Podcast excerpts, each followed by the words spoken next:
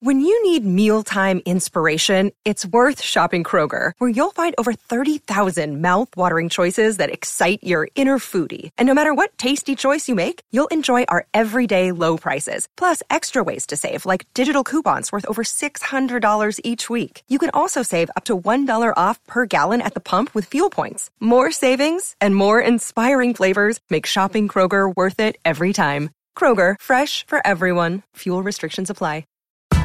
Thank you for listening to this Podcast One Sportsnet production, available on Apple Podcasts and Podcast One.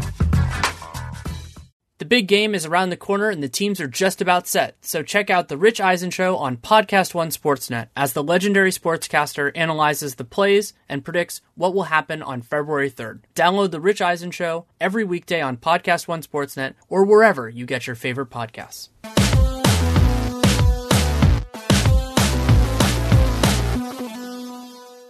Welcome to Real GM Radio. I am Danny Leroux, your host, and so happy to have you with us for this episode. This felt like a great time to revisit the NBA tiers and bring on Matt Moore, who has been my tiers guest for this season, trying something different, mostly because the two of us just really enjoy doing this podcast together. And we have the biggest differences of opinion this time around, which is interesting now that we're, you know, more than halfway through the season. We're seeing things a little bit differently than each other. And Lots of great stuff here. It's brought to you by a new sponsor, Peter Millar. You can go to petermillar, M-I-L-L-A-R dot com slash realgm for free shipping and free hat. BetOnline.ag. You can use the promo Big Game for an awesome promotion that you can hear about during the show. And TrueCar. Great place to buy new and used cars and sell or trade in your car. This episode runs about an hour 20. I'm really happy with it. A lot of a lot of fun material here. Uh, substance on the Warriors on the top of both conferences and then, you know, getting into the playoff pictures in each of them and how the the playoff picture in the East and West are different in terms of team quality, which I really enjoyed as well. Hope you like it too. Thanks so much for coming on. Hey, thanks for having me, man. I love coming on this pod with you. Yeah, I, I've enjoyed the exercise of doing these with the same person because it, it, especially because we've used the same rubric every time because we get it can kind of get into what's changed and what hasn't and don't have to deal as much with the you know that we all have different opinions and that's part of what makes this fun but it also I, I think that it's been good for calibration. And on the theme of kind of continuation I think the place to start is the question that I believe each of the last two podcasts has started with which is are the Golden State Warriors in a tier by themselves? They are of course in a tier by themselves. They just laid down a 51 point quarter versus the Nuggets and then turned around and set a record, uh, beating the Pelicans while Curry went absolutely ballistic on a back to back. Like, the, you know, I'm writing about this over at Action. I want to get your thoughts as somebody that's been closer to the team. Um, I don't necessarily believe that they're sending a message. I don't believe that's how they operate. I don't think they care enough about the regular season ever at any point. Like the only exceptions are when they have an emotional investment against the team. Like when they were beating the Clippers when it was Blake and CP3 um, a couple of years ago. Like they they were personally invested in embarrassing that team. That was evident. Um, the first games back in versus OKC in Durant's first season in Golden State, that 2017 season, they were personally invested in embarrassing Russ. But since then, like my opinion has been, and I, I, hold this. I was I got into some fierce debates the other night with Nuggets writers because they were like, "Look at how they played. They clearly were locked in." And I was like, "I get why you say that, except that I think if they came out and they just like the shots weren't falling, and it was like, oh, this is going to be hard. They just would have settled in and had like a normal game. They probably would have won because they're better, but they wouldn't have like laid the beat down. They get up, I think, when they play the first couple of minutes of a game and they realize like, oh, it's working tonight. Like we've got it. We've got it tonight. And when they do that, then they're like, all right, let's go out and embarrass this team. And they still enjoy, I think, embarrassing teams, uh, especially good teams. But they also do this versus bad teams. I think it's one of the reasons they run up the score so much on bad teams. Like I compare the, the Warriors a lot to the Spurs in that, like the Spurs when they were really great, they wouldn't absolutely annihilate like the uh, you know this year's Bulls if they played them. They wouldn't annihilate that team by like forty because the, the Spurs would be like, what's the point? Like, what's you know what what does this really prove? What what does this actually say? Why do we need to invest ourselves in this? Like, we know we're better than them, but the Warriors, like if they get the Bulls, they're like, hey, let's see if we can put up 200 on them. Like that's how they operate. And I think a lot of it just depends on if they have it on a given night. Or do you think that they actually are like, let's let everybody know that we're still in charge, even though everybody's like, the Warriors are clearly still in charge? You're basically right. The the calibrator for the Warriors on if they care specifically about an opponent is when and if they engage on defense in the first quarter. If they care about an opponent beating them, there are a few of those. You know, you brought up the the those Thunder teams are certainly one of them. The Clippers in the CP3 Blake year is actually probably the best example. Those games, they they start hot. They start ready to defend. They start there, and and you know maybe it's maybe it's going to turn in different circumstances and all that. But outside of those circum those games, you don't really see it that often. And I did not see that in the Nuggets game particularly. And offensively, they're generally going to do their stuff early and then as you said if it works well, then they'll they'll keep it going and if it doesn't, then maybe they'll they'll flatten out a little bit or do something like that. But yeah, it is it is really offensively, they're just going to do what they're going to do. I don't think they're they're necessarily really gears to it. Maybe they'll have a specific point of emphasis or something like that. But especially because the Warriors, another another thing with that with their offensive, whether it succeeds or it fails, one is just you know it's a make or miss league. But then the other part is their turnovers aren't necessarily caught. There, I, I use the terms forced and unforced, actually going to a tennis parallel and the Warriors do a lot of unforced turnovers. And so I think that's just kind of if they're being active, if the lanes are there, and all that kind of stuff. And another reason why their offense can sometimes sing against bad teams is like, let's say for Chicago, who they've annihilated twice. Chicago doesn't really do much in those passing lanes, so they're not going to make those, the Warriors aren't going to make those bad turnovers as often. And because the Bulls' offense sucks, they could, the Warriors will get out and transition more, and they're a remarkable transition team. Yeah, I think like if you, I actually based off of your recommendation, I just went and looked up their first quarter defensive ratings throughout the season, and so like the, their best defensive rating in the first quarter was actually versus Denver and their loss earlier in the season, but that was a slog. Like, oh yeah, uh, that game was gross gross. 80 like the Warriors had an 86.2 offensive rating in that first quarter. Like they like both teams well, were throwing and, rocks. And, rocks and if you remember, other. I believe that was the first time those teams had played in Denver since Denver set that three point record. And so it was kind uh-huh. of the idea of like, oh look, it's this you know Denver's offense against the Warriors, and then that first quarter was just like one of the most rock fighty quarters I've ever seen from teams that are actually good on offense. Obviously, I've seen far worse from teams that are bad on offense. Yeah, and like well, and it's telling too, right? In that like both teams at that point were actually struggling shooting. Like I remember Golden State, it was like, God, we just can't hit shots right now. And like they were frustrated and then they went to Phoenix and that made everything better and they were fine after that. And Denver was the same way. Denver for the first month of the season couldn't really shoot. And so that, that made sense. But then after that, it's Chicago, Atlanta. Okay. Terrible offenses can't compete. All right.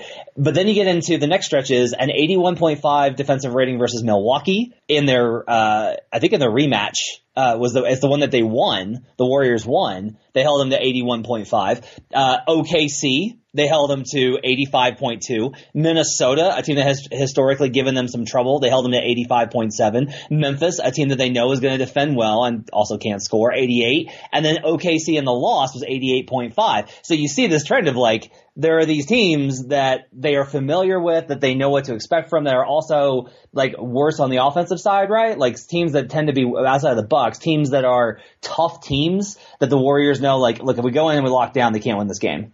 And so that's kind of telling there. So, um, yeah, I, I, just didn't think that they really, that they're, I don't think that they're sending a message. I think that they're just able to, they're on such an offensive groove right now that they're able to go out and just be like, you know, let's see what we can do. And it gives them a little bit of energy and, and in a time when it's very hard for them, I think, to care. It's just still very hard for them to care at all about any of these games because they know none of them matter. Like none of them matter. And that's the best reason I think why they should be number one. Like, all the teams below them and the tier that I have them in below, they need to win significant games versus challengers. Like Milwaukee's in the second tier. Milwaukee needs to beat Boston. They need to beat Toronto. They need to beat the, Indiana. They need to beat Philly. Like those games matter to them. The Thunder, like the Thunder are 0 and 2 versus the Nuggets. That's a huge problem. They have they have real big issues with Denver.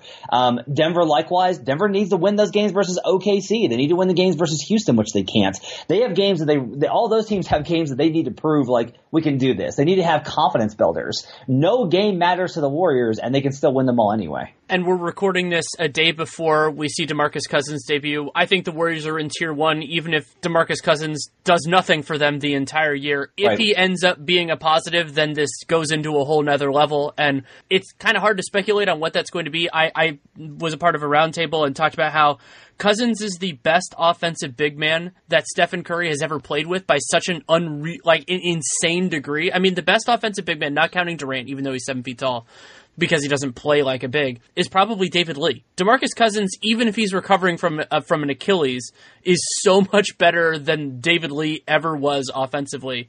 That there there is a possibility. I mean, there's also plenty of downside, especially on the defensive end. But you know, maybe they're just. I mean, they already have number one in offensive rating. Maybe they're just flat out unguardable. Yeah, so this is where it gets into. I have trouble with this because I see this a lot, which is like they're this good and just think they're going to add this, or imagine when this happens, Yeah. or imagine when, the, and I'm like, that's just not how it works. Like, Right. Some whole, you know- some of the parts, all that kind of stuff. So I, I haven't, I've never written about it. It's one of my, my regrets. I got to go back and find it. A couple of years ago, uh, I think it was it was 16, 17. It was KD's first year there. I went to Nuggets. I went to the shoot around versus versus Denver, and I asked Kerr and Curry and KD the same question in scrums. I asked, "Can you play a perfect game?" And they all had really thoughtful, really interesting answers on it. Um, KD said no. KD's like, no, I don't think you can. Because I think in KD's mind, it's it's it's very results oriented. I think Kerr and Curry um, had the same kind of approach on it, which is yes, but it doesn't necessarily get reflected in the results. And I think that that first quarter of the night, it was really telling to me that Kerr that that afterwards Kerr said that's the best I've ever seen. That that was the best performance I've ever seen. Like Kerr is so reticent to ever be like, okay, yes, this is absolutely the best. Like obviously Curry's the better, best shooter. That's undeniable. But Kerr is always like, I've seen so much goodness, greatness from them, and it's hard to parse, and these things are contextual. And after that, he was like asked about that fourth quarter. He's like, it wasn't just the shooting. It was like the way we were moving the ball and the energy we played with, and how sharp everything was. The energy that we gave in that first quarter, because it was like this nexus of everything that. Kerr wants and what the Warriors are. Like I think Kerr, Kerr, Kerr carries or cares way less about the shooting performance because he's a coach. He doesn't care. Like shots go in or they don't, and coaches know that. But it was this symmetry between their unreal shooting as KD's just knocking down everything contested, and Klay's hot, and Curry's hitting everything,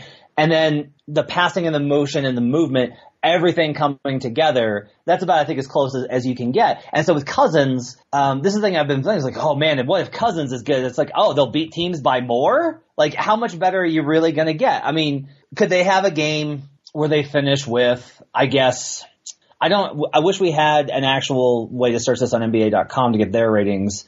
Um, um, there may be a mechanism on basketball re- reference, but I would actually like to know what the highest recorded offensive rating for a single game in history is. I would imagine it's somewhere north of 130, right? Like 140-ish sounds about right. Like if you're scoring 1.4 points per possession for a game, that's absurd. Um, could they get to 160? Maybe. Like maybe they could get to like a 160 rate. I just don't think that you're ever going to have a stretch where you can play at a at an above 160 rate to approach uh, to approach 200. Like that's there's a prop right now. Um, I work at Action Network. I just got this information. Caesars is offering a prop right now on will the Warriors score uh, 100 and is it what, what's the number? It's, I think it's 150. So the question is like, what about 200? Like, what would you put odds at that the Warriors could score 200 in a game? And the uh, the odds have to not be insane because of how good they are, but they still have to be a little insane because I just don't think that that's possible. So like Cousins to me is the same thing as KD was, just on another scale and a lesser scale. It just increases their margin for error. Like, oh no, Klay and Curry just could not hit anything tonight. It's 150, and by the way, the odds are even um, minus 110, minus 110 on yes and no for 100 to score 150. I would take the I would take the yes on that. Um, but like, I think Cousins is, is simply going to increase their margin for error. Curry and Klay are off. Up doesn't matter. You know, KD had 25 and DeMarcus had 20. That's all you need. Um, I'm actually doing some film work on this for a piece we're running on action and just like, I'm actually trying to imagine it, right? Because a lot of what they're doing now is they're getting Looney the ball when they focus in so much on Curry or KD if they, if they trap, hedge or double they're getting Looney like rushing towards the basket to use his athleticism. Is Cousins going to be able to do that? I guess the question then is, all right, will they just give him the ball and let him post up and obliterate guys and then force the double and they have to leave a shooter open? That's kind of the question is like, I think everybody's still going to continue to play them straight up. Like if Cousins is murdering you in the post, you're like, well, at least it's not Curry shooting threes. And it just makes them more impossible to guard. But I think that there is a ceiling on how good they can be, not from a, a level of how good they are, just from how good basketball can conceptually be in the NBA.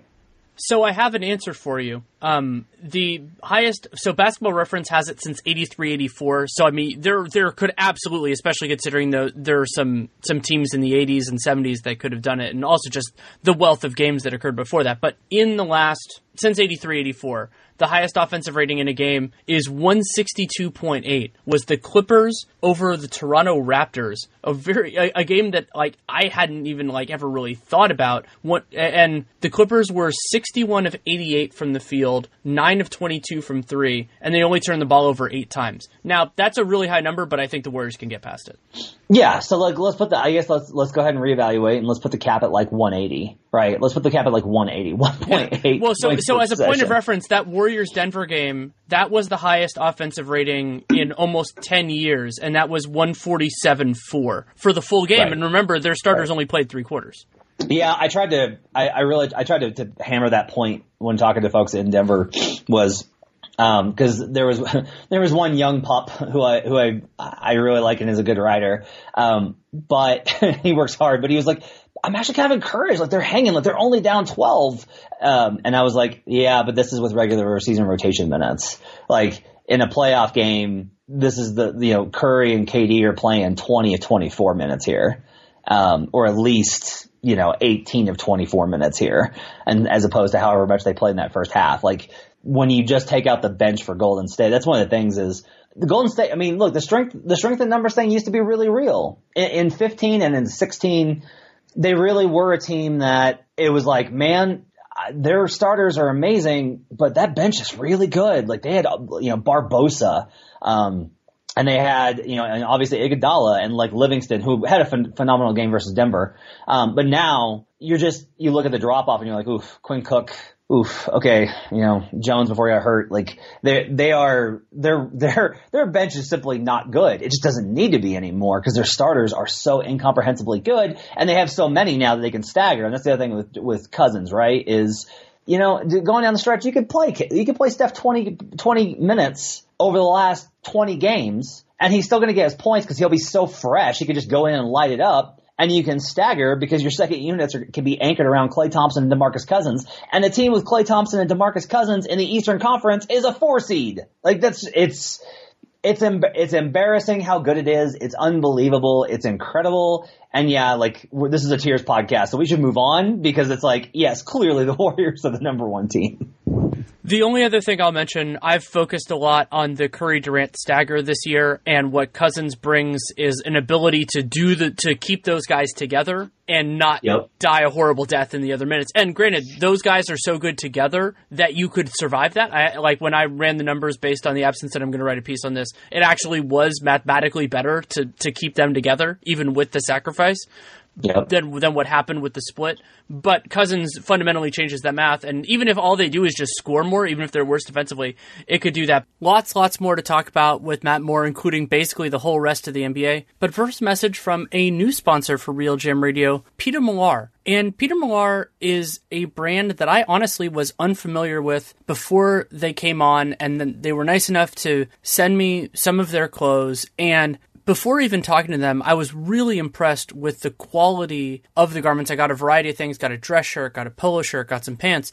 And the first thing I thought when I put it on was this stuff is really well made. The color is actually is, is great. The fit, the comfort, those things are all really strong. And I have pretty specific tastes for clothing and was really impressed with that batch that I had I had no input in. All I did was give them my sizes. I'm like, oh, this is all stuff that I really like. And then it wasn't a surprise when I talked with them about how they partner with the most skilled craftsmen and artisans in the world, and they're very detail oriented, using great quality materials and then the best practices that you can get in these as well. And that's how you create amazing quality material that also looks great, that is versatile and versatility is something that I really like in clothing so you can wear it in different settings and that it's comfortable and that it It's durable, and I've now been wearing my Peter Millar stuff for a few weeks now, and I'm consistently impressed with all of those things as well. So you should definitely check it out. The way you do that is you go to petermillar.com slash realgm. You can experience it for yourself. You get free shipping and a free hat if you go there through the link. And again, that is Peter Millar, dot com slash realgm. And again, you get complimentary shipping and a free hat. I've been really impressed with their material. I wish I knew more about them earlier because it would it would have been a bigger part of my wardrobe throughout my 20s and of course now in my early 30s. And I think you'll really enjoy it as well. One more time, Peter Millar, M-I-L-L-A-R dot com slash real GM. So moving on, I think that the, the, the way that I differentiated the next group was on basically if they have a reasonable case to, to win a championship or, you know, to be in that mix or a plausible case. And so it's about kind of you could say it's about how much I trust them or just just the, the severity of their strengths and the severity of their weaknesses and I'll be interested in your reaction. So I drew. I think that you and I will probably have pretty similar teams in these two tiers. It's just where we draw the line.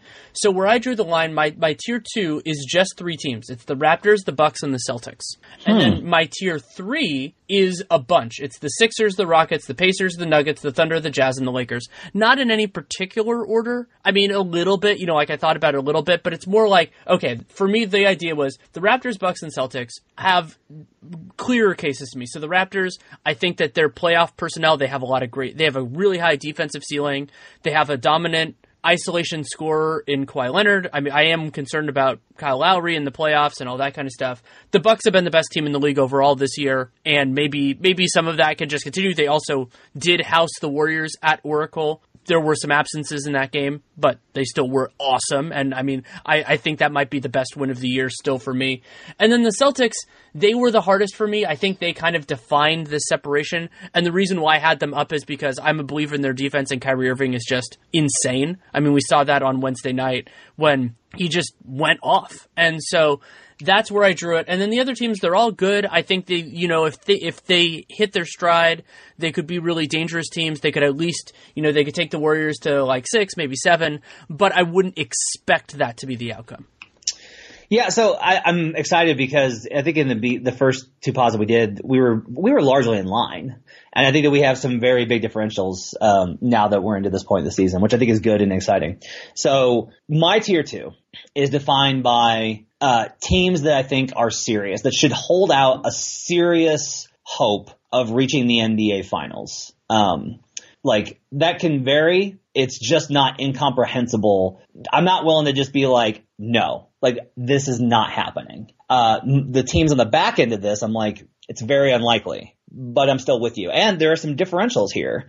Um, did you have the Rockets in tier two? I did not. I have them at the top of tier three. Okay, but you had the Sixers in tier three. In tier two, I did not. They're at the top. Of, they're in tier three. No, top. My tier two is just three teams. It's the. That's right. Yeah. Okay. It's the Raptors, Bucks, and Celtics. Uh, basically, everybody else who's good is in tier three. Right. Um, so my tier two, if you're going to talk about like, um, how do you define it? Plausible chance? Is that what? Is that I did. You... I did reasonable as as reasonable, reasonable right. and then plausible is the is the next one down. So I have a much harder cut. My thing is I kind of I expanded reasonable. I think there's a wider range of teams with a reasonable chance of the title. Uh, and then a and then I don't believe that any like there's nothing below that. Like everything else everything else is implausible. But my my my gap is higher. So I have I have what I have six teams in reasonable chance. Okay. This is despite how good how good Golden State is, and I can explain why. Um, the list is the Thunder, the Bucks, the Celtics, the Nuggets, the Raptors, the Pacers. Those are the six teams that I look at and say, you know what? Like this team could really do it. They could they could really do it. And so we've got um, we've got your Celtics and the Raptors uh, and the Bucks. All three of those teams are in this tier. Uh, and there's two West teams with the Thunder and Nuggets, and then one more East team with the Pacers. I think it's fascinating that I've got six. I've got six teams in the reasonable chance to win a title, and four of them come from the Eastern Conference, which tells you like about the matchups and about like the path to get there, et cetera, et cetera, and how close those teams are. Um, well, that gets into something I'll bring, I'll bring up quickly. There is a very good argument to be made that so far this season, four of the five best teams in the NBA are in the Eastern Conference. Yeah, that's wild. That's you could even you could even make an argument that it's five out of six, considering how well how well some of these teams have played. And I mean, the Pacers have been great overall this year. Like you could go, it, it's really insane how how that split is. I mean, Denver has this strong record, and and I think they're probably I would say they've been the best West team outside of the Warriors so far. So you get into where they fit in with some of these teams, but it's the the top of the East is strong. Yeah, and like even so, I have to be careful here because uh, I live in Denver and I cover the team regularly because they're the local team. And I get a lot of accusations of being like a Nuggets fan. I get a lot of like, well, you're like the number one Jokic fan, which is like hilarious because I was such a skeptic of him for so long. And I'm like, no, I'm just like, I'm here, so I'm writing about it.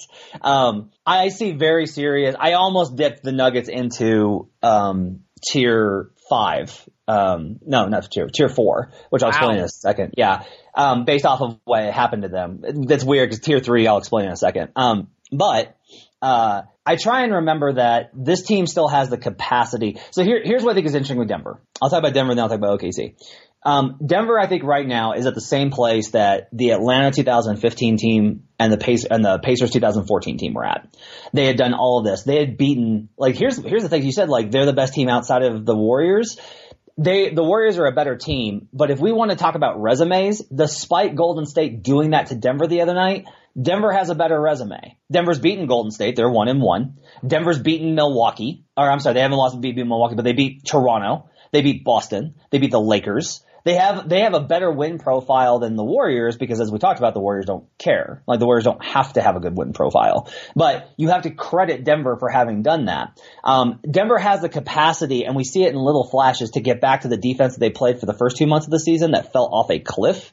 If they find a way to get back to that point, that fundamentally changes things. The other thing is, and this is like real under the radar, for the first time this season, in the last two days since the end of the Warriors game, Michael Malone has mentioned two significant names. He's mentioned actually on his own, unprompted, Isaiah Thomas and Michael Porter Jr he has mentioned those two guys. And when you get a little bit better in key areas, now those guys aren't going to make the defense better, but you're, they still, like they were without Gary Harris for that Warriors game, which wasn't going to make any difference. The Warriors were still going to pound them, but Klay Thompson got their offense going and Gary Harris, despite his size differential, does a really good job on Klay Thompson because he's had to play him so much and he's just, he's had that assignment so often Harris has figured out ways to at least be like, okay, I know what he wants to get to, and it's just a matter of whether he can get there or not. Um, Denver, I think, still has the capacity to beat a lot of teams. They are vulnerable in certain key matchups in the West. Like if they get Houston, it's over. Houston, who is not in this tier, mind you, can absolutely just roll over Denver in five games. 100% can roll over them because the matchup is a nightmare for them. Denver has a lot of matchups where it's just like, ooh, that's tough. But there are a lot of other matchups in the West where I'm like, no, they can get there. And then the question for Denver becomes not just like, all right, look, they've played Golden State pretty well historically. They got whooped the other night, but I'm not going to overreact to that one game. The second thing is, I don't think Golden State will take them seriously enough. And so that gives Denver an opportunity to sneak in there and be like, oh, all right, they took two games, they won a coin flip third, and now you're in the same place as Houston, where I don't think Golden State took Houston seriously last year either, even up until game seven, and yet Houston could have won that series and the Warriors would have just been like, I didn't think they could do it. So that's like a reasonable chance of doing it. OKC has to be included just because OKC is, is all in on, we're just going to slog this out. We're just going to make this hard. And the Warriors don't want to do that. They don't want to deal with how hard it is. They've had problems with Adams since 2016. Paul George is a, is a problem independently. Russ is like the biggest liability because he's likely to shoot you out of it, but Russ is showing signs this year of being more differential or differential. So if they're able to, to get one shooter at the deadline, just one friggin' shooter, I think Thunder has a reasonable chain, chance. And then you have the Bucks, you have the Celtics, and you have the Raptors, all whom have proved have proven they can beat one another. Like even after last night, I think the, the Celtics have a slight edge versus Toronto, and they have a slight edge versus Milwaukee. We thought that coming into the season, that's slowly starting to take shape. But with how good Milwaukee and Toronto are, if you told me that they beat Boston, I wouldn't be shocked. And Indiana deserves to be in that conversation. Like they deserve to be there. They're good on both sides of the ball. They have the talent. They have the depth. They're a smart team. They belong in that conversation. So that rounds out my tier two. Yeah, I mean, based on what they've done this season, it is completely fair to have the Pacers in that tier. I mean, they're they're third in Cleaning the Glass's net rating. Their defense has been fantastic. Remember that they also spend an ex- extended period of time without their best player. So you know that's that's another consideration here is how representative is your sample. I mean, it's a very reasonable chance that Victor Oladipo will play more the rest of this, a higher proportion the rest of the season than he did in what they've already done so far and they have a lot of depth, so they can withstand. I mean, they Turner just missed, I think it was five games with that shoulder issue. Sabonis has missed some time. Then they have a bunch of different point guards, so they can do that. Yeah, the Pacers are fascinating, and I think it's it's so strange how their rep shifts based on last year's playoffs because it, it's weird. Like they gave Cleveland a better series than anyone else did, but they didn't make it out of the first round. And there is a very reasonable argument to make that Indiana should have won that series, like that they that they they easily could have. And there's an argument to make that they should have because Cleveland just didn't really have it at that point. point, and they they did get Cleveland did get better, and they were so confident against the Raptors. So you go, okay, well you take that from it. This is a largely similar team, though they I think their bench is better overall, especially with those some of those guys getting empowered and everything else. And yeah, I, I, I think that, that they deserve it for me. It's just, I, I think I don't trust Oladipo as much as I trust Kawhi and Kyrie in particular, and then Giannis is, is his own thing. But yeah, I mean, I had this the Sixers and the Pacers to me is a fa- it's not only a fascinating potential series, which I think is a pretty likely one just based on how this is shaking out, but I mean, both of those teams are just enigmatic, fascinating and like they have clear positives and negatives and i don't think i have a good enough sense of how they play against each other to, to really say and anyway you don't want to draw a team's place in the tier based on one theoretical opponent because the pacers have been better than being reduced to being the four or five seed. Right. And i think part of my thing is uh, I, the sixers ceiling is higher but i think their floor is way lower I think their floor. I think the Sixers' floor is low. Oh, their floor is their floor is crazy because they're they're a really talented defensive team, but they're not a consistent defensive team. And right. then their their offense is bananas like variance, you know, because they yeah. they don't have a lot of shooters.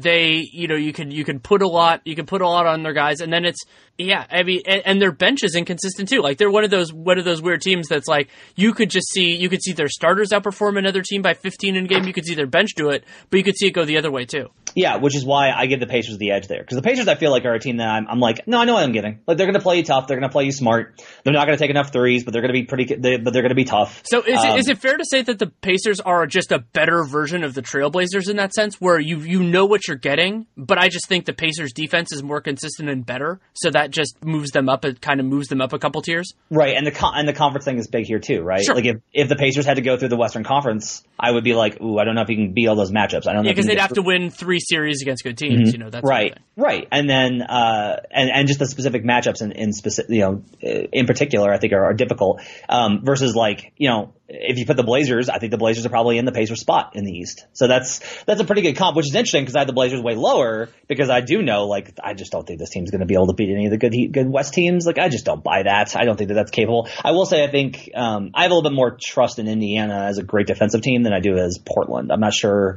off the top of my head where Portland's at in defensive ranking, but they're, they're uh, not they're not great. And and so Port, they're 16th right now, and Indiana's third. So that's yeah. a pretty significant difference. And there's also uh, so I went into this on a 15 and 60 a little bit ago. Portland has had three years under Terry Stotts where they had really strong defensive ratings. Then every other year they've been half or bottom half. You know, maybe yeah. they've been strong within the bottom half, but you know, still in the bottom half. And they have a lot of variance in terms of opponent shot success. And I think a lot of that is because they so zealously defend the rim and concede mid rangers. It's kind of like whether those mid rangers go in or not is, right. is, is a big part of, of what happens, and that's also part of why I don't like the Blazers as a playoff team because the best teams have guys that can hit those shots. You know, like when you face the Warriors, if you're conceding mid range shots, great. Those are going to Kevin Durant, Stephen Curry, you know, those types of guys, they're going to hit those shots. And granted, losing to the Warriors in the second round is, is no, there's no shame in that. I mean, if that's where they've done that before, it might happen again, depending on where Portland ends up in the seeding. But yeah, I think that that's a part of it as well. So I'm trying to think. I think the other point that we can discuss here that I think will be interesting is where. So so where are so the teams that you had in tier two that I did not. The the the Nuggets were one. We already talked about them. The Pacers were one, and then who was the third? Was it was it no? It wasn't the Sixers for sure. Oh, it was the Thunder. Mm-hmm. So Yeah. my issue with the Thunder, who are I, I didn't really order my tier three, but they're later on in it, I think, than most people would have it, is because I don't think they're a particularly hard team to defend. And they, you know, sure you can make the point that this year they don't have Carmelo Anthony, so that that would be an advantage. Billy Donovan, you know, th- this idea, and I've written about this before when back when Don Nelson coached the Warriors about how sometimes not being able to play a bad player is actually a huge positive for a team. Yeah. But the problem with OKC is that they have a lot of low usage guys that can't really scale. And that, so basically what that means is that the consequences of leaving them to stop their primary options are not as severe. Yeah, mm. there might be a, a game when Terrence Ferguson goes off. There might be a game when Jerami Grant goes off. And I like those guys as players. I would like them a lot more on different teams, incidentally, because they wouldn't be a hat on a hat. They would just be a hat. But I think that that fundamental limitation, for example, like their crunch time offense, I think is going to be rough overall. You know, there'll be games when Paul George can be a monster. Steven Adams is a wonderful player. They're also a bad, generally, off the top of my head, I think of them as a bad free throw shooting team, which doesn't help. So my theory with OKC is that their defense is amazing enough that they will win some blowouts and they'll play in a lot of close games, but that against good teams, they will lose a lot of those close games because the other teams just can, they can get a, you, good offense can beat great defense. That's just the way it works when you have certain structures, and that's part of the story of the modern NBA. I don't disagree. I think that's a fine analysis. I think part of my thing is um, I don't like to overreact to single season uh, performances and think that that's going to project all the way to the playoffs. I've seen a lot of times where it's like he never did this in the regular season and then he did it. Um, and so part of that is look the the the Thunder's floor. I think is a potential four five loss. That's like a that to me is like a reasonable floor, for them. That they they wind up in the four or five spot and they lose that in a coin flip versus a tough team. Um, part of it is when Russ went wild in 2017 in all of those clutch games, which had a huge impact on his MVP vote. As much as everybody makes it about just the triple doubles, a lot of it was his clutch performances. Talking to voters, I could tell you that was a big part of it. Was they were like he won them games. He made huge shots. Those were big performances on top of monster statistical nights. Um, and then this year, right, his shooting is just like is beyond horrendous. Like, no matter how bad you think Russell Westbrook is, his shooting this year has been below that. No matter how bad you think it is, it's been worse than that. Um, and there's going to be a lot of thought that's just like, well, that's just who he is. And my thing is, that's who Russ sometimes is. That's who Russ often is. It's a really good point with Russ, but the I think one of the biggest problems is that even if he's a better jump shooter than this, the difference between that and like what Russ is is not as significant a difference. You know, like if you Well, leave if you leave him open, if you leave him open and he takes those shots cuz he he will take those shots, then I think you're gonna live you're gonna live with those results if you're a team with a really good offense. You know, yeah, there, there are teams that they can house and they can they can crush and having a better bench, I think Nerlens Noel will actually make a pretty big difference for them in the playoffs, even if he doesn't play that many minutes, just because they'll have another capable defensive piece. Schroeder will help in that element as well. Though I, I this is something that I've been floating in my head the last little bit, and I'll I'll throw down the podcast. I really don't like Schroeder's fit in their closing five. And, you know, presumably if, if Roberson's healthy enough, that can be him. Because the best thing that Dennis Schroeder can do is he can create offense when they don't really have those other guys on the floor. When they have those other guys on the floor, he doesn't really do a whole heck of a lot. And so I, I, I would rather go with a, a, lo- a lower usage guy like Terrence Ferguson who knows how to do that and who's a better defender, obviously, than Schroeder is.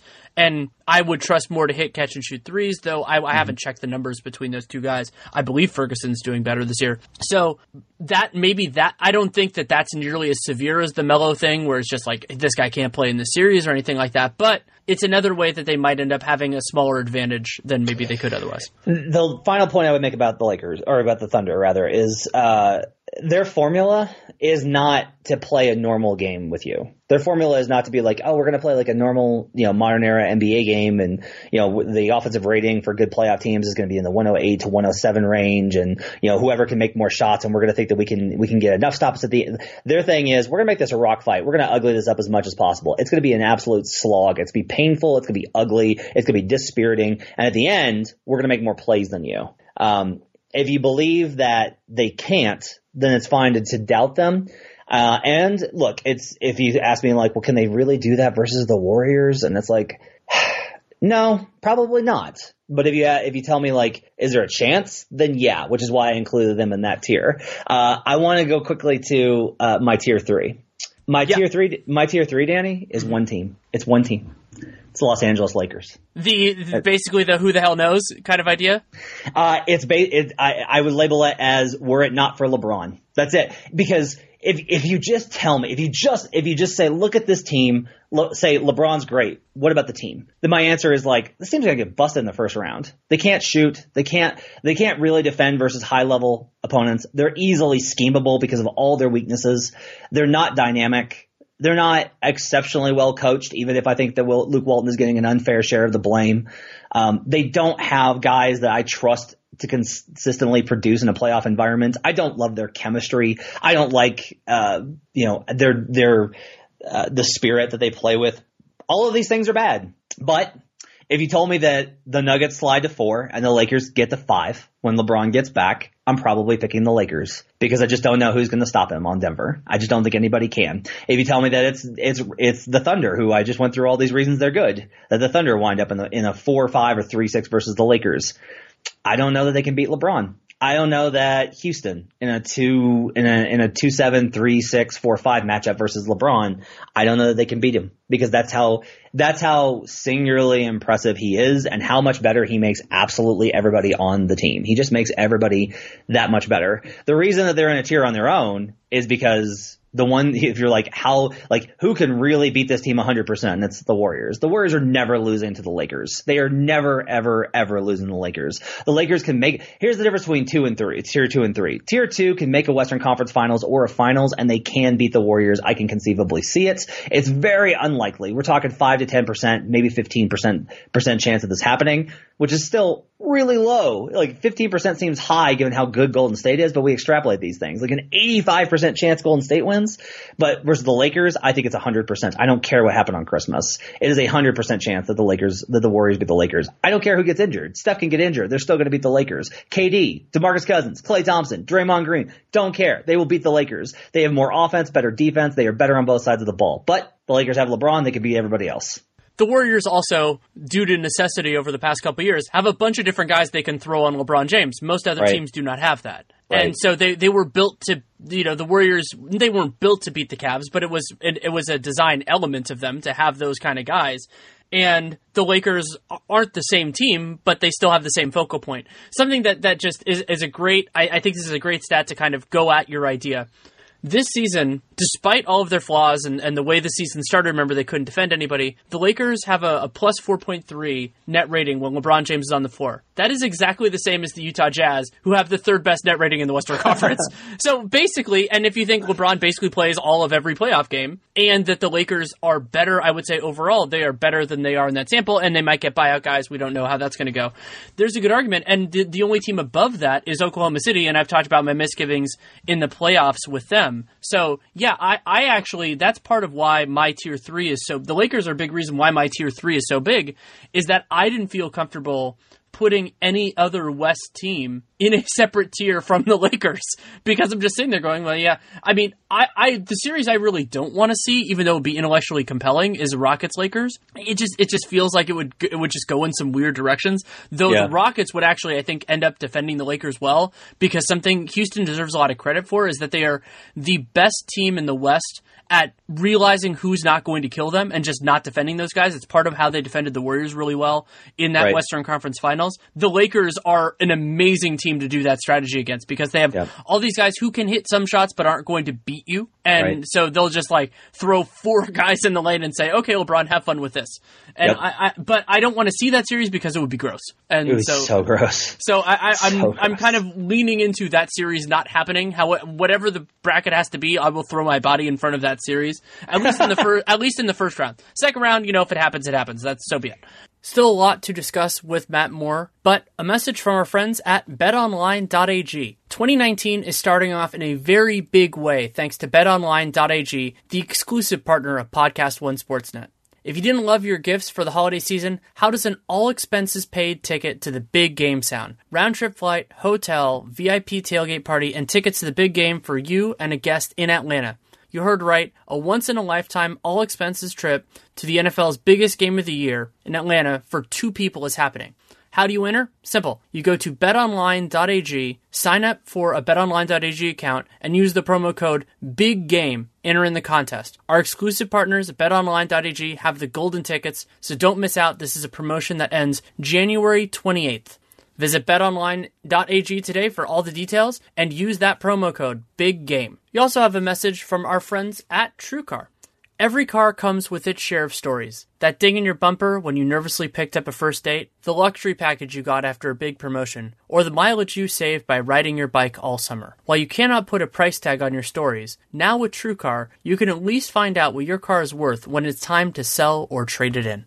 Just go to TrueCar, simply enter your license plate number, and watch how your car's details pop up. Then answer a few questions. Navigation and moonroof? Watch as they bump up your value. High mileage? You already knew it was going to cost you, but now you know how much it dings your wallet so you can plan ahead. Once you're finished, you will get a true cash offer sent in minutes, which you can take to a local certified dealer to cash out or trade in. So, when you are ready to experience a better way to sell or trade in your car, check out TrueCar today. True cash offer, not available in all states. What's your tier four? Okay, so yeah, well, I'll run through my tier three briefly just to make sure everybody has it. So it's basically all the teams that were that were in your tier two that weren't in mine, plus the Sixers, the Rock, oh no, the Rockets were in the Rockets. Actually, I'll just do the whole thing: Sixers, Rockets, Pacers, Nuggets, Thunder, Jazz, Lakers. So really, for me, that's every team that I think has even like an outside shot of winning a championship. That makes sense. Um, So- so So then you Mine- get into oh, go ahead.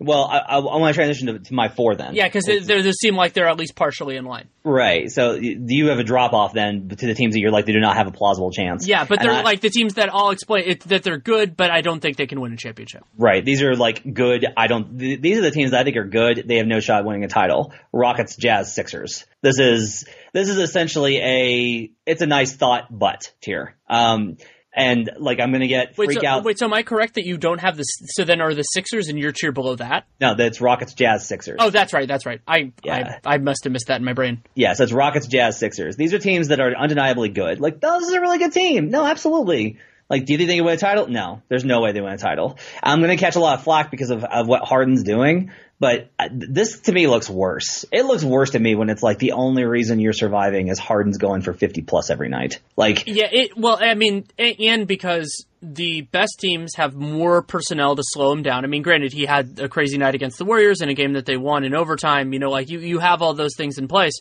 But the big reason why I, I don't have the Rockets in tier two, and that's a similar argument to what you're going to make here, is that think about how ridiculous their best case scenario has to be unless they get some mm-hmm. amazing buyout guys. I mean, they have a lot of interesting depth guys, you know, like the Morey forward carousel. You know, maybe there are some guys there that are interesting after they, you know, let Ariza and Mbah a Moute go. Mbah a Moute who's had this crazy lost season for the Clippers.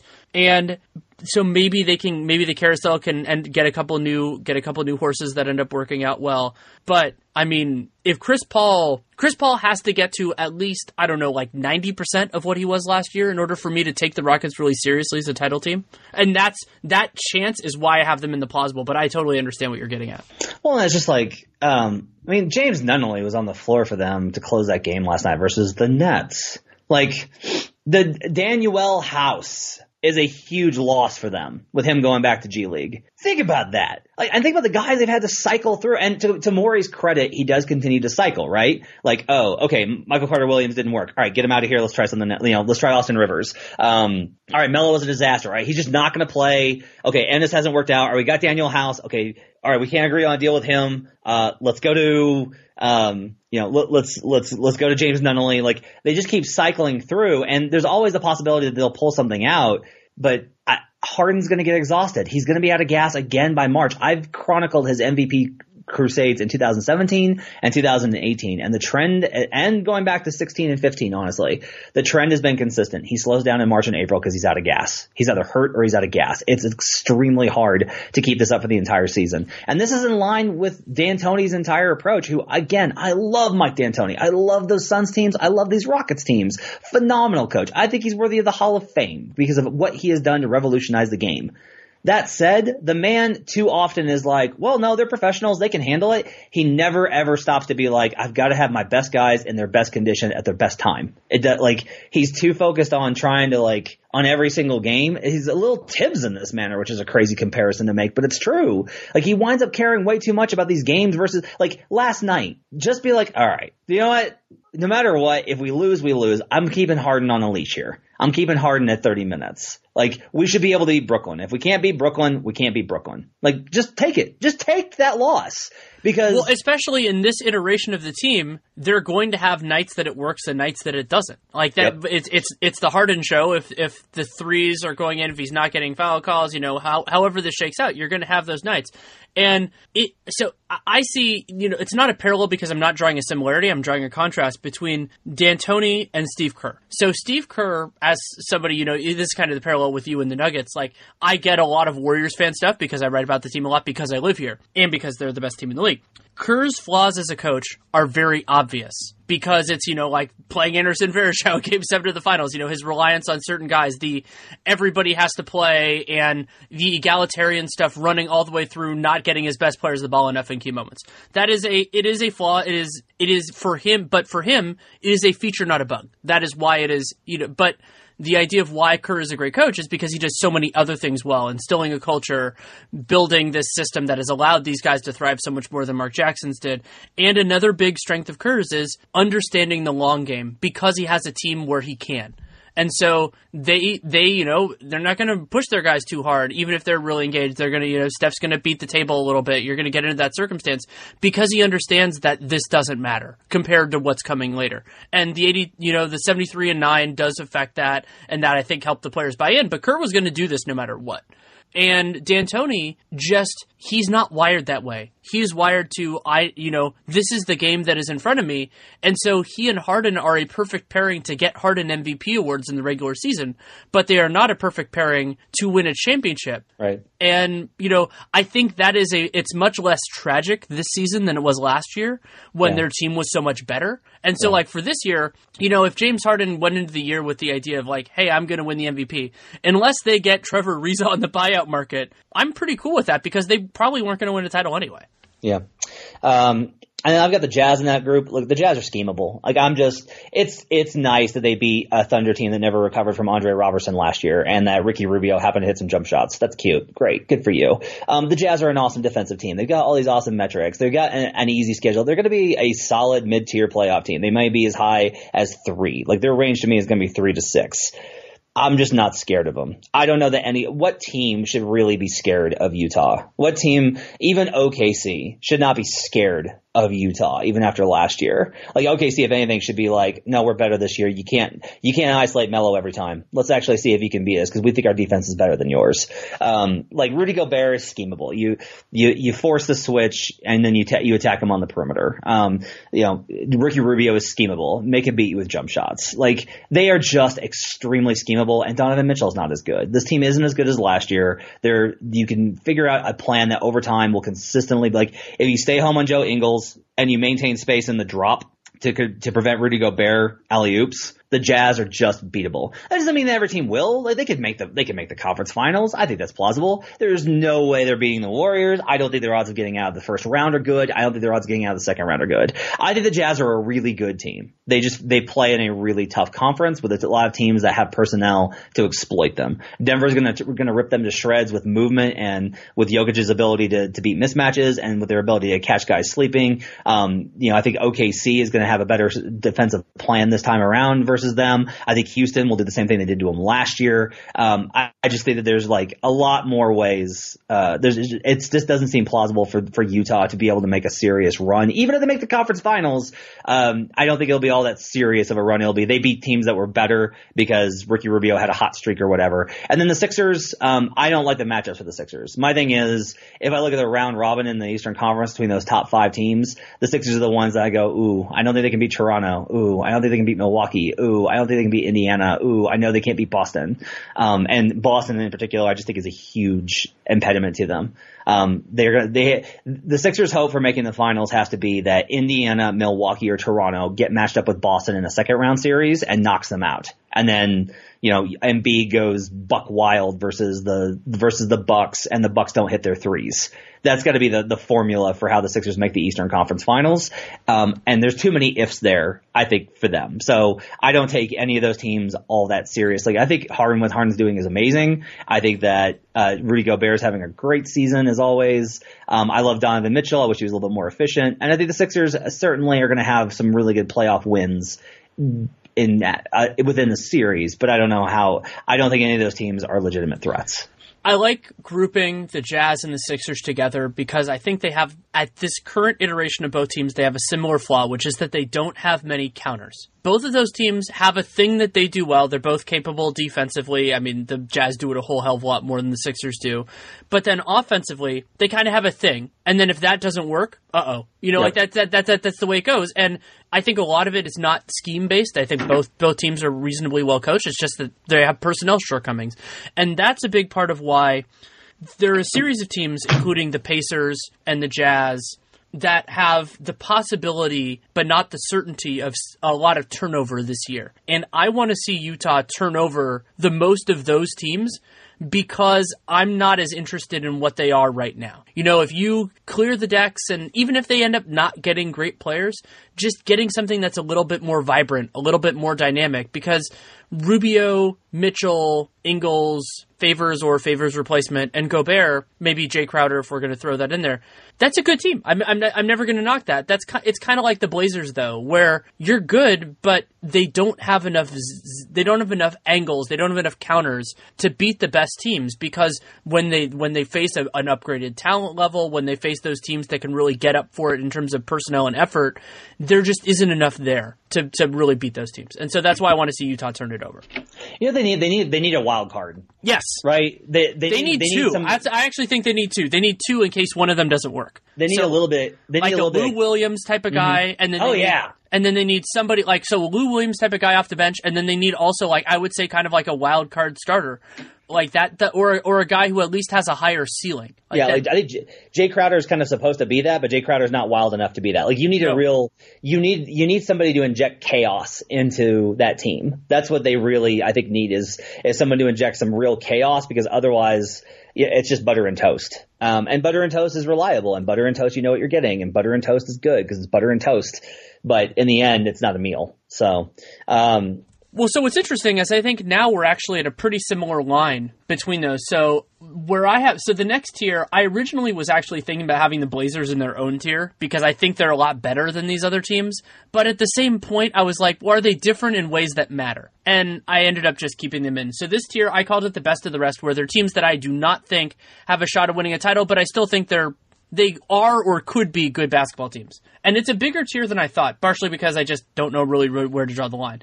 So Portland is the top of this tier. You can make an argument that tier four should just be them. But then the other teams are the Pelicans, the Clippers, the Spurs, the Wolves, and the Heat. The Heat are the borderline for me. I'm fine putting them in the next tier down, but because they have a good defense and they're playing without Dragic now, I'm kind of thinking where they could be in, let's say, late February, early March. Maybe at that point they're a little better. I don't mind that. Um, so mine goes obviously if, if, I say the Rockets, Jazz, and Sixers have no chance of a title, those are good teams. Uh, these are good teams that it's like uh, have reasonable expectations. Like just make the playoffs. Just just make the playoffs, and anything after that is gravy. Like I think the Rockets, Jazz, and Sixers should have a reasonable hope or expectation of we should win a first round series. Um, the these teams, I'm like, eh, just be happy you got there. And it's Blazers, Spurs, Clippers, Mavericks. That's one, two, three, four. That's the my fifth tier is Blazers, Spurs, Clippers, Mavericks. Those are teams that like, and the Mavericks are, are four games under 500, but I really think that they have a chance to get to um to get to the playoffs. Still, I think Doncic is such an X factor for them that they could just get. I think they're maybe a move away.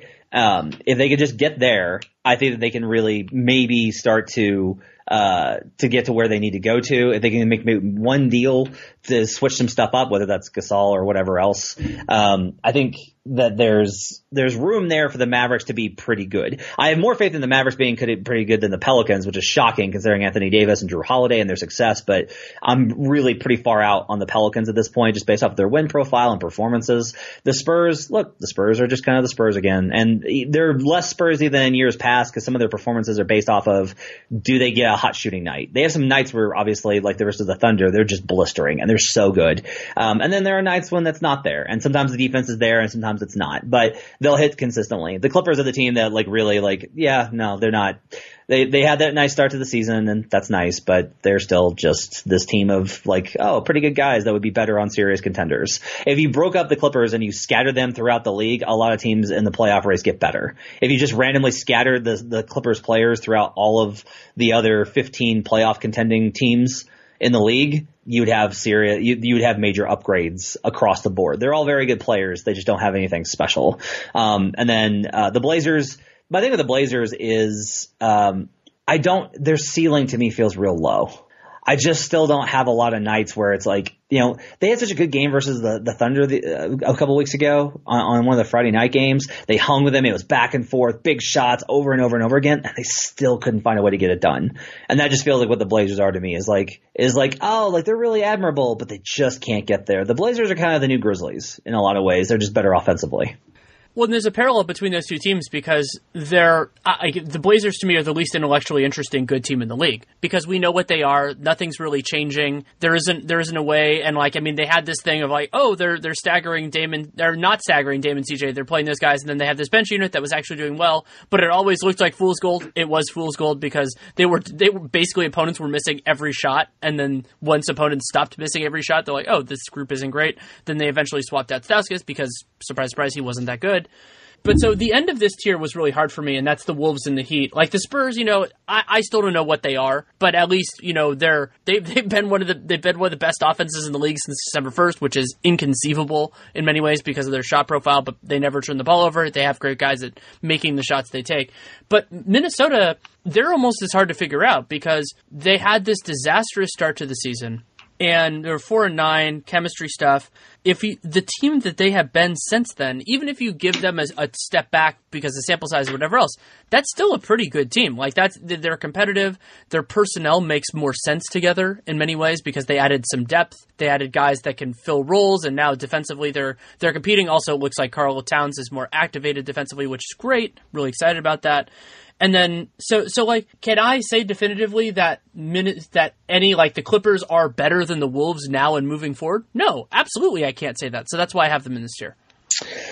Yeah, um, I'm I'm down with that. Uh, my next tier is one, two, three, four, five. My sixth tier, uh, and these are teams that are like uh, inconsequentially decent. That's a good. That's, that's a better description than mine. Except that I, have the bottom of this team, the, the last team in this, I don't consider them decent. But good. Uh, mine includes the Wolves because I'm just like, sure, great, great. Derrick Rose is shooting forty percent from three this year. That's nice. Good for you. Okay.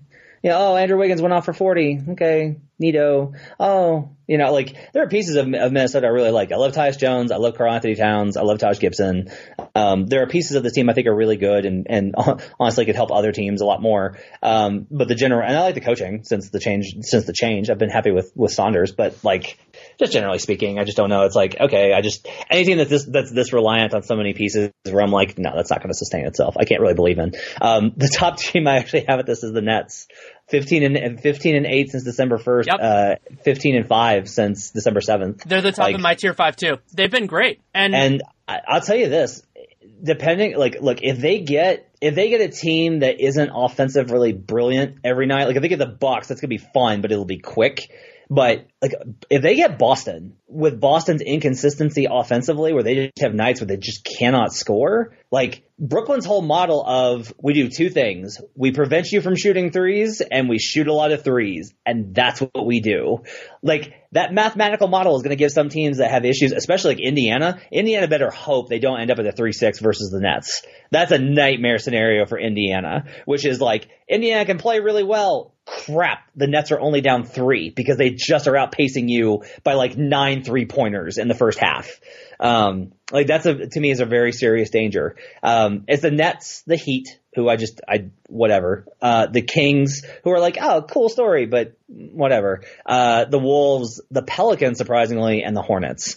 I'm just not scared of any of those teams in any capacity. Like the the team, the, the teams above them, the Blazers, the Spurs, the Clippers, the Mavericks. If you told them that any of them upset the Thunder or Nuggets or Rockets or Lakers, I wouldn't be like, holy crap. I would just be like, oh man, that's a rough beat for those better teams. Like what a disappointing end of the year. But I'd be like, ah, good for those teams. Well coached, did their jobs. I get it. Um, the Nets, the Heat, the Kings, the Wolves, the Pelicans, the Hornets. If those teams upset the teams above them in that top half of the Eastern Conference, that's a disaster. Like that's a like those top te- teams are in, like that's a someone's getting fired or traded. Like that is oh god, the apocalypse has happened for that team, and their fans are just horrified um, because those teams are not good. They're just not bad. Yeah, I, I think that's certainly a fair distinction to draw. Mine is similar. I have the Mavericks down here. I'm fine with your logic. I just I don't trust them as much as, as the other teams in this group. I mean, uh, maybe and, and there's some recency bias. I mean, that game against the Spurs where it looked like they were so good early and then they just just struggled late. You have those those kind of games. I uh, so mm, Dallas is another team like Utah where I would like to see them look really different next year. I just Yeah. I think when with Doncic when Doncic is your foundation, you can go in a million different directions. And I I mean, I'm fascinated by the idea of them starting Maxi Kleber at center next year. Like you, Yeah. you throw basically throw all of your money into getting one more guy who can create shots, and then just getting a bunch of forwards, just whatever whatever they can do well, just good players. Like that's one way. One is also like granted they're probably not going to keep their pick this year but you know build up a young talent base maybe you know you try to acquire some assets you know you go in that direction Th- there's just there's so much you can do with Luka and because he doesn't have the specific flaws that Ben Simmons does, in it, while I don't think Luka is as good of a player right now as Ben Simmons is, he a he could absolutely be there in a year. Like I'm not doubting that. I mean, I, I love both of those guys, but it, I think it's easier to build a team around Luka, at least offensively, because you don't have this like catas- cataclysmic flaw that you have to deal with when you pick every other player in your team. And so I would love to see them treat this more as an open canvas, and they don't really have that many guys under contract, so they can do that. So that, but that's kind of an aside. But it's it's an interesting thing. You and I love talking about team building, so I, I thought I'd bring it up. Yeah, I think I think for sure. I'm I'm with you on that. And then um, have wait. So okay, oh. so I'll go I'll go through my group, and you can react to the diff. There there are a couple of differences, but they they're not really that material. So Nets, Mavs, Grizzlies, Kings, Hornets, and Pistons. The Mm-hmm. you top- you have you have the Grizzlies and Pistons too high. That's that's what I was telling you. Well, I mean, the, but with both of them, it's like, well, you know, they can beat the bad teams. They're going to lose against a lot of the good teams. Like, you know, I They can't though. That's the thing. The Pistons and Grizzlies can't beat those teams. That's why they're actually in my second to last here are the Pistons, and Grizzlies, and the Wizards. You know what those teams are? They're teams that I have lower because they're actually more inconsistent. they're better So, teams. so you have the Magic in a tier above the Pistons and the and the Wizards. I'm okay with that. I'm just interested. Um, yeah, I have the Magic in the in the tier with like the Nets, the Heat, the Kings, the Wolves, the Pelicans, and the Hornets. I'm left out the Magic. That that's that's who I've got. Um, the Pistons, the Grizzlies, and the Wizards are teams that like they will lose to teams definably worse to, than them, like teams that they should have no business losing to, and then we'll turn around and like the Pistons beat the Clippers on a game where they absolutely should have lost, partly because Blake's revenge game, but like they'll do that, and then Um, like the Grizzlies will probably like the Grizzlies beat the Spurs, right? Like just out of nowhere. If they just corrected their win profile and just beat the teams that were worse than them, if the Pistons, the Grizzlies, and the Wizards beat the teams that had less talent and weren't as good as them, all three of those teams would be solidly in the playoffs and their seasons would be way way better. They'd be above 500 and they would be just like oh they're just they would be in that group where, where the uh where the, for me where the Blazers, the Spurs, the Clippers, and the Mavericks are. Those teams should be in that tier. They should be in there with the Blazers, the Spurs, the Clippers, and the Mavericks. Or you know what they're fine playoff teams. They're not going to go anywhere, but you know they're they're going to hang. Like they're just going to be in there and they're going to hang. They can be pesky, but instead they just they their their issues with consistency prevent them from getting to where they should go. This is wild. I, this is why it's good to look at schedule stuff every once in a while. Washington's last five games are significantly more impressive than I was giving them credit for. Granted, some of those were weird, fluky ones for a bunch of different reasons with guys being out and everything like that. Lost to Toronto in that crazy double overtime game. Beat Milwaukee beat the Sixers, both of those games in DC, lost to the Sixers in that back, the front end of that back to back when they got annihilated, and then they won that insane game in Oklahoma City where they like, which is one of the worst losses of the season for anybody. So like, but I watched a fair portion. I watched a lot of that OKC win. I watched a portion of, of the Milwaukee win, and I still don't think the Wizards are good. It's crazy. Well, well you, we're making this point. I, I, am just checked the score that is currently going on. Yeah, they're losing this. to the Knicks in London. they're losing to the they're, new, they're losing the Knicks in London by ten at half, and it was bigger earlier in the game. Like I, I don't. I don't know. That's the Wizards. That's like, the Wizards, you know, and like they're going to play a national TV game at home against the Warriors on Thursday. Maybe they maybe they win that game by 10, maybe they lose it by 50. Like I genuinely don't know. Yep. Ugh, they're so frustrating. Okay, we can so we can get to my last groups. So I actually drew a distinction that you didn't, and, and I'm assuming that I'm a rarity for doing so. So I did a better than dregs category where it's it's it's kind of on team quality, it's kind of on record. Like the Wizards are in this not because I think they're so much better than those teams, even though they did win those three games out of their last five, because they can lose to anybody. The Magic, and then the team that might be surprising is the Atlanta Hawks. Like I think the Hawks are a little bit better than the four worst teams in the league, mm. and the reason why is because they sh- they've shown a little bit more life after John Collins came back. And I think I gotta tell you, you know who I think actually I'm gonna quibble with you over. I think you're too low on the Magic. Yeah, I mean there are nights when they've when they've looked pretty good and they put it. Together. I mean, well, I mean, look, let's look at that. Let's look at some numbers here, okay, for sure. for Orlando. They're currently tied for 10th in the Eastern Conference. They're 19 to 25, so not good, certainly. They're one game back of the Pistons uh, in the loss column. Um, they're four and four in division, which that division is not good. So there's definitely some problems there. And they are 13 and 11 versus the Eastern Conference. Compare that with the Pistons who are 13 and 16 versus the Eastern Conference. So the Magic are losing to worse teams a lot less consistently. Like that's been a thing with them. Um, if we look at some of the other key numbers that I like want to hone in on, and when we're looking at uh, their like win performance. Uh, so the Magic are a respectable eight and nine versus teams under 500. That's not good enough. Certainly, uh, the, the Pistons are 12 and 6. They've been more consistent in that category. But the Magic are 11 and 16 versus teams above 500. They are kind of in that mix with the Pistons, um, the and I should probably move them actually down. In that group of the Pistons, the Grizzlies, and the Wizards, and that they could beat good teams. And we saw that, like they beat the Lakers uh, twice and I believe both of those were with LeBron. Like that's. I mean, they th- beat, they beat Boston and they beat uh-huh. Houston in the last yeah. week. They beat them yeah. over the weekend. Yeah, so like their ceiling. This is my thing with with Orlando. Their ceiling is way higher. They just when they're bad, they're so bad, and they they lose games where it's like, God, if you just won that one, you'd be like, in such better th- shape. That game when they got trucked by the Kings was a great example of that. I mean, it was on the tail end of a back to back, but they just got they just got ruined, and I was just, so if, I was so pissed at them. And so you mentioned the Hawks. Here's my thing with the Hawks. Um, you're right that they're better than probably this tier that I have them in, which is the bottom. Like my bottom tier is Cavs, Knicks, Bulls, Suns, Hawks. Okay. Yeah, I like, mean those teams have the five worst records by a mile and a half. Yeah, they are like just the dregs.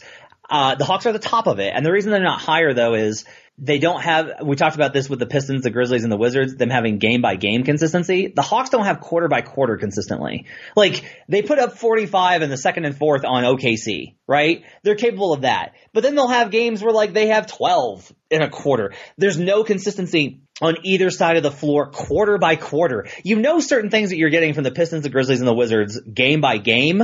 You just don't know that they're going to get enough on the other side to be able to compensate the Hawks, it's just like, I don't know what I'm getting. I'm just rolling the dice every single time. I'm just, I'm seriously, it's like boggle. Every single time I pop the button, I'm getting a different result. And that's better than the Suns, the Bulls, the Knicks, and the Cavs.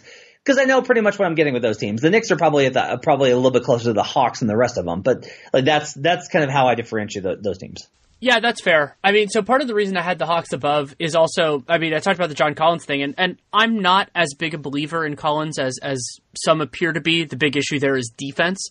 But John Collins does something very important for the Hawks, which is he is so much better than the other guys they played at power forward. And even though I see John Collins eventually as five and all that kind of stuff, they were playing all these guys that like aren't NBA players. And by getting John Collins in, you slide those other guys into more manageable roles. They've had some. I, I, I liked what Daniel Hamilton showed in that Thunder game. They have a lot of guys that I that I kind of like. And remember, they've been doing some of this without Kent Bazemore, who would really help their four just because he competes and he's a capable player and all that kind of stuff. So you could also make an argument. Part of why I think it's totally fair to have the Hawks in that group is that it's kind of a distinction without a difference. Like, yeah, they are the best of that group, but they're still not you know, like maybe they're slightly better than that group, but does that difference matter? Not really. I don't think it matters in terms of the way they approach it. The other reason to put the Hawks, so I had them in the group above, and I'm ready to move them below, is that they can dump some of the guys that are helping them, even if they're not the key pieces, like losing Dedmon, losing Lin, maybe trading Bazemore. Those will make them materially worse. Like I thought they really were missing Jeremy Lin in the win over the Thunder. They won anyway, but you know the, that that quarter by cons- quarter inconsistency is going to get even more extreme extreme if they lose some of those vets. Yeah, I agree with that. I think that, the, like losing. Yeah, I, I I'm with you on that. Yeah, yeah, that makes sense. Yeah, I don't think we need to spend a lot of time on the dregs. Here, here's no. one one question we can do with that. Which of these teams has so so uh, we? I think we'd all argue we'd all agree that the Suns have the best young core of those group as of now. You know, not counting the guys they could get in the draft because I mean Booker and Ayton are both fascinating talents and, and better than that. But like, so let's say of the Bulls, Knicks, and Cavs based solely on the talent they have on their roster right now, who would you most want to be and who would you least want to be? Let's say as a fan or as a general manager. Oof. Um, well, let's say okay. If I'm going to say the Bulls, um, because that means that Garpax is no longer running things. If I'm running things, that's right? fair point. Like that's like that's that's where I'm at. Um, the Knicks, look, uh, I, they're never going to be good as long as Dolan's the owner. That's just my belief. Is they will never be good as long as Dolan's the owner. I'm also not the biggest Kristaps Porzingis guy. I don't think he's necessarily what he's been billed as. I think he's a really good player. Obviously, has a lot of potential. We'll see what he looks like after the injury. I'm just not like oh my god, you can build a championship team around Kristaps Porzingis. Like, no, I don't think that that's, I don't think that's true at all. Um, the Cavs are so bereft of talent, and like I've argued about this with Cavs Twitter so much. I just wish they traded Kevin Love. I just so badly wish that they traded Kevin Love. Um, this is the thing I'm, I'm going to be running on this for action for next week about with regards to Memphis. If you're in that spot where it's like up, the run's over, the show's over, it's time to send everybody home. The thing that you need to do is you can't just be like, we're going to trade our best player for assets. That no longer works. But what you can do is you can trade your best player who is has a reasonable end to his contract or still has good value in exchange for dead money that you're not going to use anyway and assets. If you tell a team, I'll give you my best player, but you're going to have to send me future assets, then they're like, no, we need those assets. I don't need the contract. But if you say, we'll take your bad contracts and give you our best player for your future assets. Then teams are going to be a lot more receptive to it. Then teams are like, wait, I can get off of this deal and I get an upgrade. Okay. All right. That's a, that's a trade off because then I can win. I can figure out the draft picks later, but you're banking that things won't work out because things often don't work out. And then you go that direction. Like this is the thing that the Grizzlies should be doing with Marc Gasol is they should be going to teams that have high hopes for free agency They have like a good team that want to make a splash or upgrade, like uh, that are like we want to keep Kemba, let's go get Marcus Gasol. Those kind of teams and say, I'll take Batum. I'll take Michael Kidd Gilchrist. I'll take, you know, go to Orlando and be like, I'll take Bismack Biyombo. Like, go to all these teams with mass, go to the Wizards. Go to the Wizards and say, I will take on Ian Mahinmi and give you Marc Gasol. But you have to give me your future assets. Not this year, not next year, but after that. That's what I want. I want your young guys and that. I want Oubre and that. Or Satoransky or whoever. I want those guys and that. And that's like the, the path that you should have taken. So the Cavs had done that. I would feel better about them. But now it's just like, oh, you have Collin Sexton and maybe you'll have a, you know, Collin Sexton who's not great and maybe you'll be happy enough to land Zion and waste his, you know, young, young career. Great. So the Bulls, on the other hand, I'm like, Okay, look, you're tethered to LaVine, and that's not great. But Parker's contract expires this year. You do have Markkanen. I like some of their other young dudes. I think Portis is a rotation player. I've got some swappable pieces. I have some flexibility. I think there's some some potential there. They have some guys that I think could be good if coached correctly. I will take the Bulls of those options.